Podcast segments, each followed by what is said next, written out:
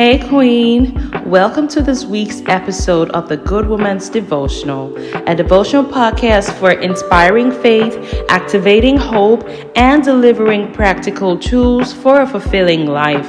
Join Zoe as she unpacks empowering stories, unwraps the wisdom in the scriptures, and takes you along for a journey that's all about transformation and intimacy with the Lord. Brace yourself for some godly inspiration and a whole lot of growth as you get ready to be the light of your world and the salt of your earth.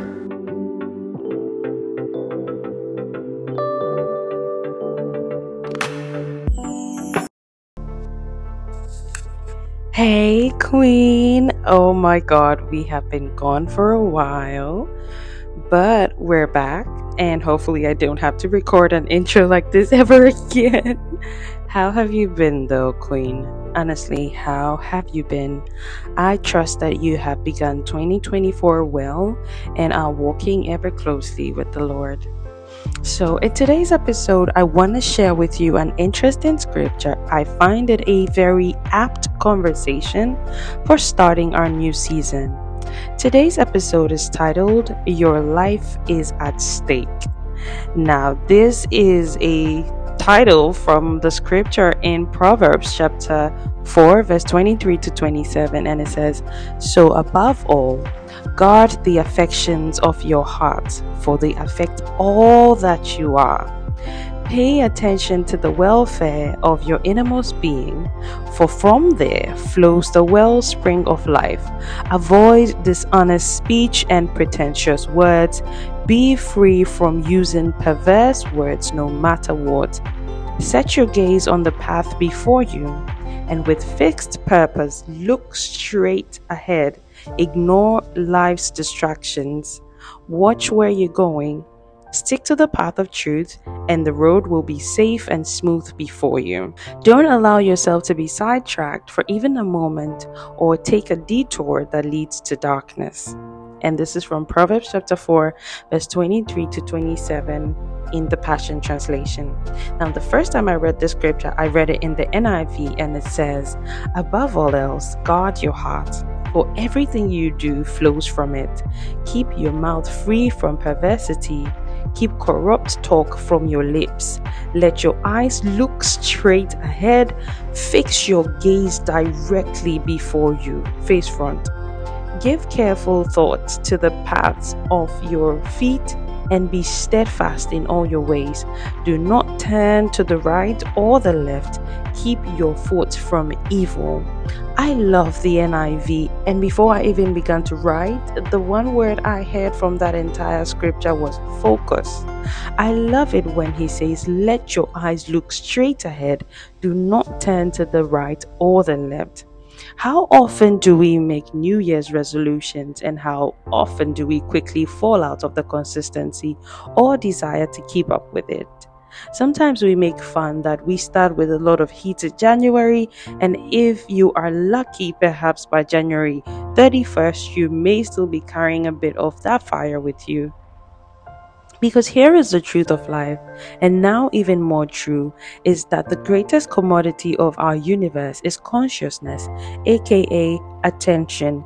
Everything is craving your attention. There are thousands of reasons why you should take a pause in your journey, to do one thing or the other, to consider what others are doing, to lose focus on your own efforts but so, and sometimes even to downplay your own efforts.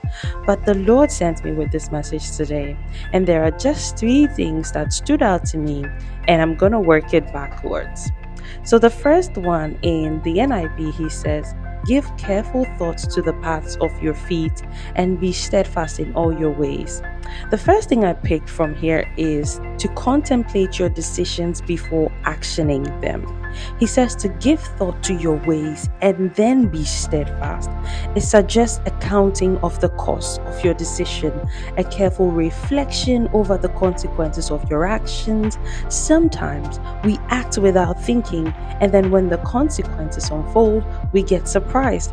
This year, make a commitment to reflect, to ponder, question, and consider your decisions before putting in any action. Number two, Be steadfast. When you have counted the cost, stick to it. One of the hardest things sometimes is sticking to a decision, a plan, or a strategy, a commitment that you have made. And as I meditated on the scripture, what occurred to me was that because we don't fully evaluate the decision, we're not clear on what we stand to gain or lose in the face of walking away from that decision. If you do the work of carefully considering your decisions, it'll give you a cause for stickability. This year, your consistency will birth for you what your many years of simply talking in prayer have not. And here is the thing we miss about consistency.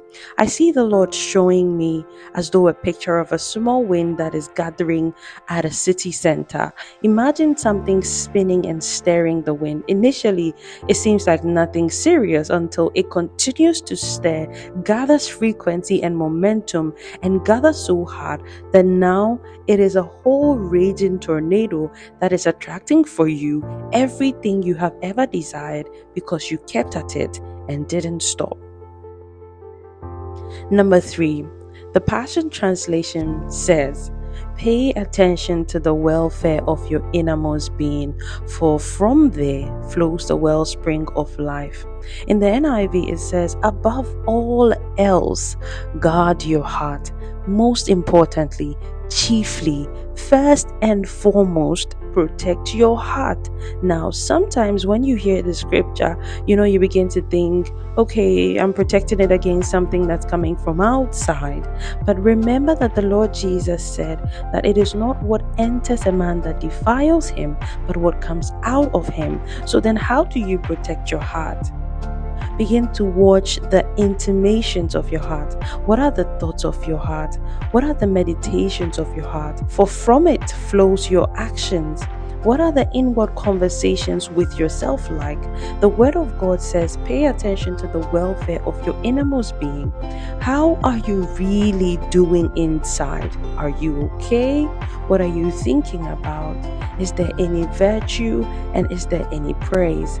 Understand that taking time off to query your heart and to know what is in it is not a waste of time. It says to first and foremost do this. And one way to effectively do it is to ask yourself some of the very hard questions about your own life and to seek to answer them as honestly as you can.